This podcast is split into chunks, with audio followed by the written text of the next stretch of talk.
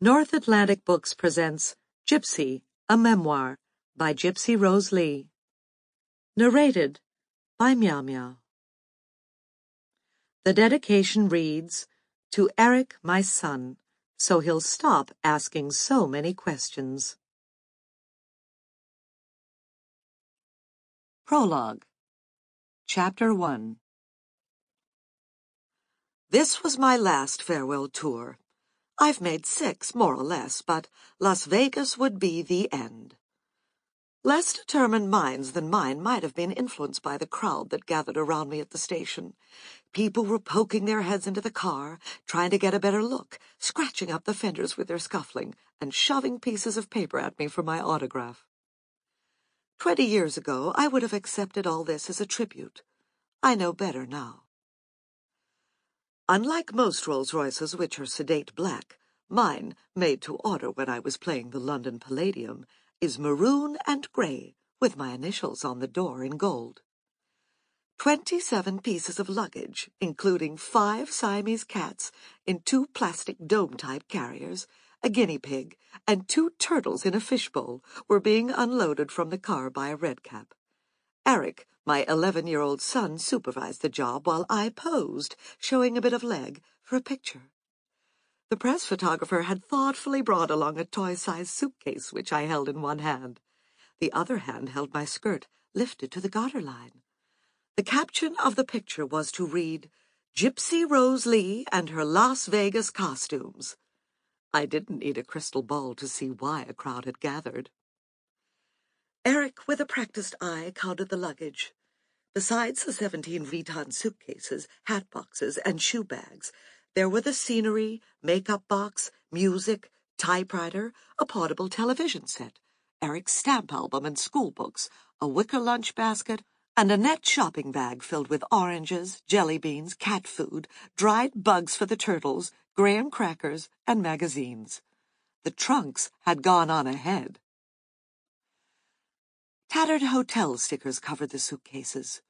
Where they hadn't peeled off, you could almost follow our route.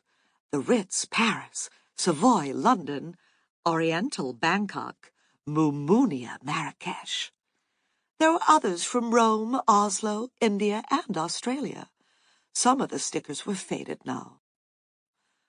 It had been a year since my last long tour. During that time, I'd been playing nightclubs in Vancouver, San Francisco, Buffalo, and wherever I could. There had been seven weeks in summer theaters, too, and a few television shows.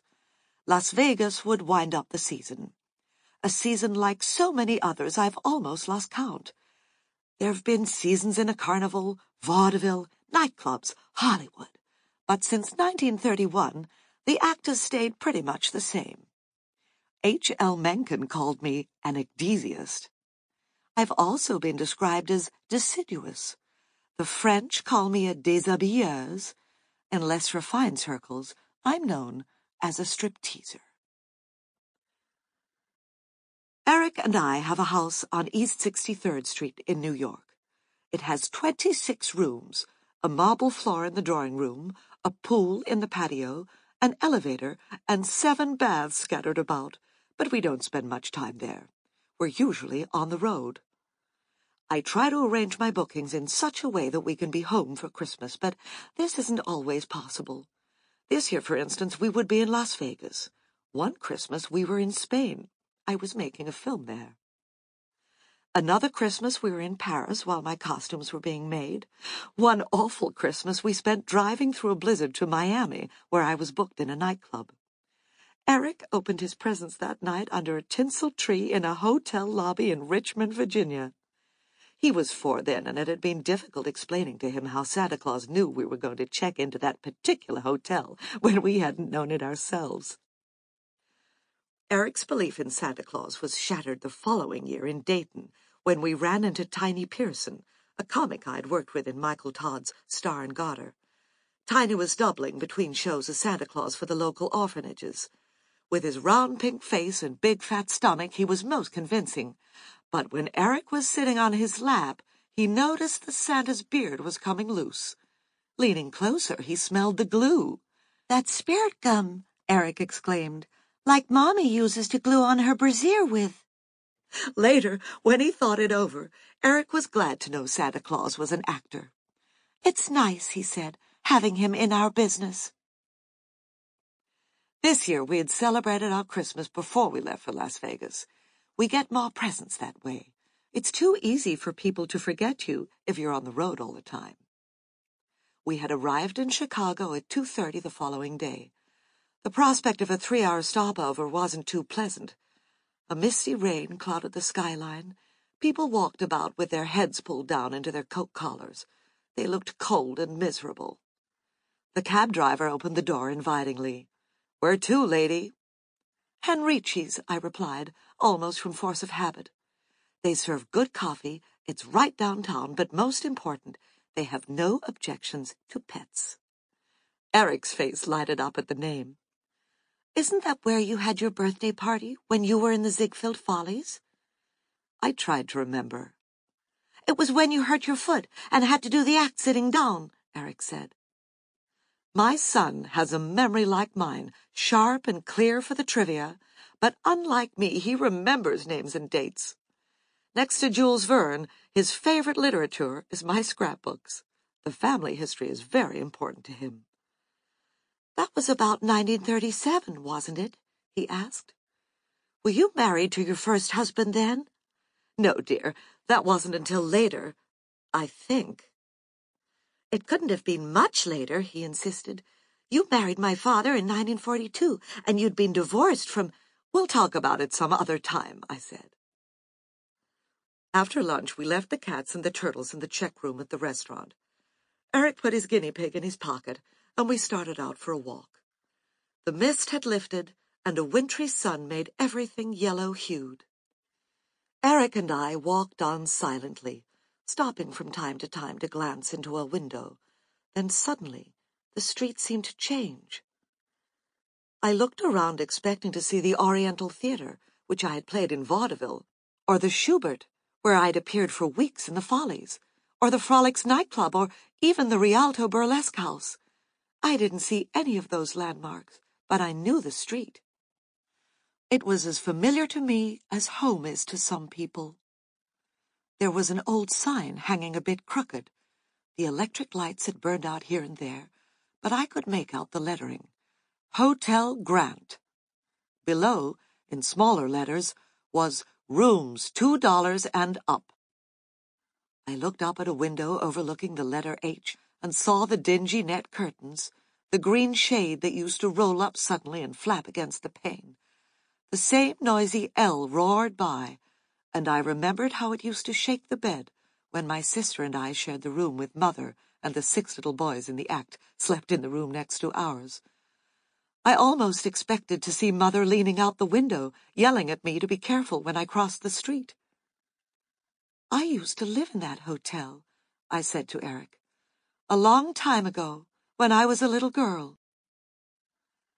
Walking closer, Eric and I passed the all-night movie theater that used to run features like The Road to Ruin and What Every Young Girl Should Know. The current attraction was Strip-O-Rama, starring Georgia Sothern and Lili St. Cyr.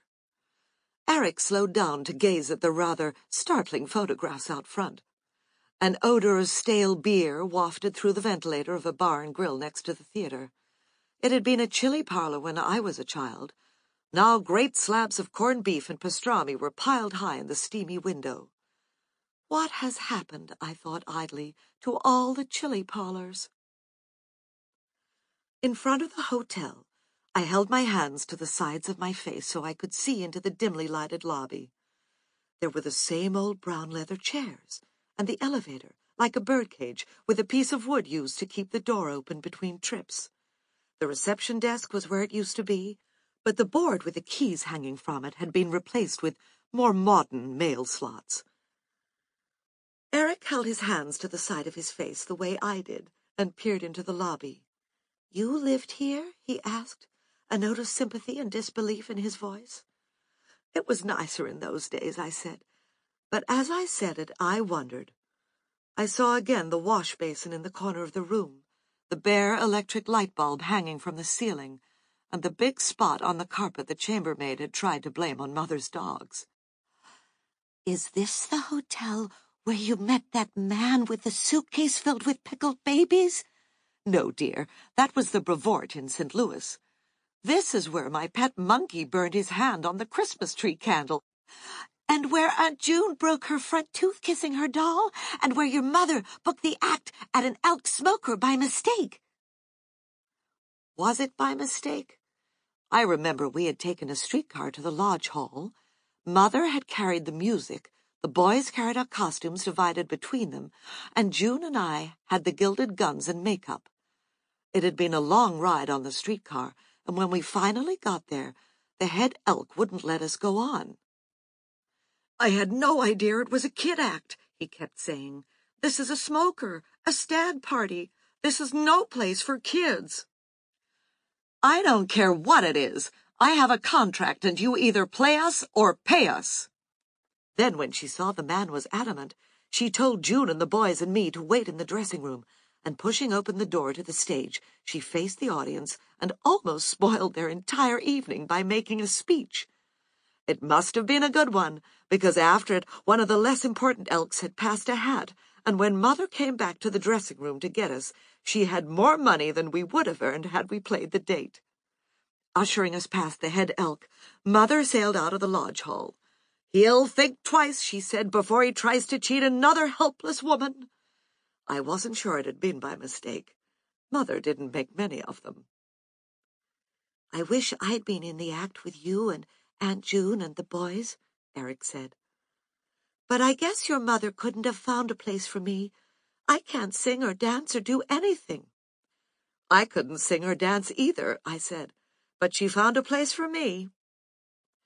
Your mother, Eric said, must have been a very nice woman.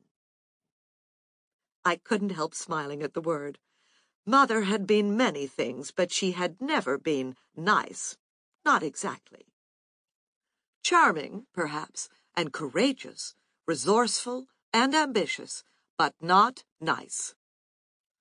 Mother, in a feminine way, was ruthless. She was, in her own words, a jungle mother, and she knew too well that in a jungle it doesn't pay to be nice.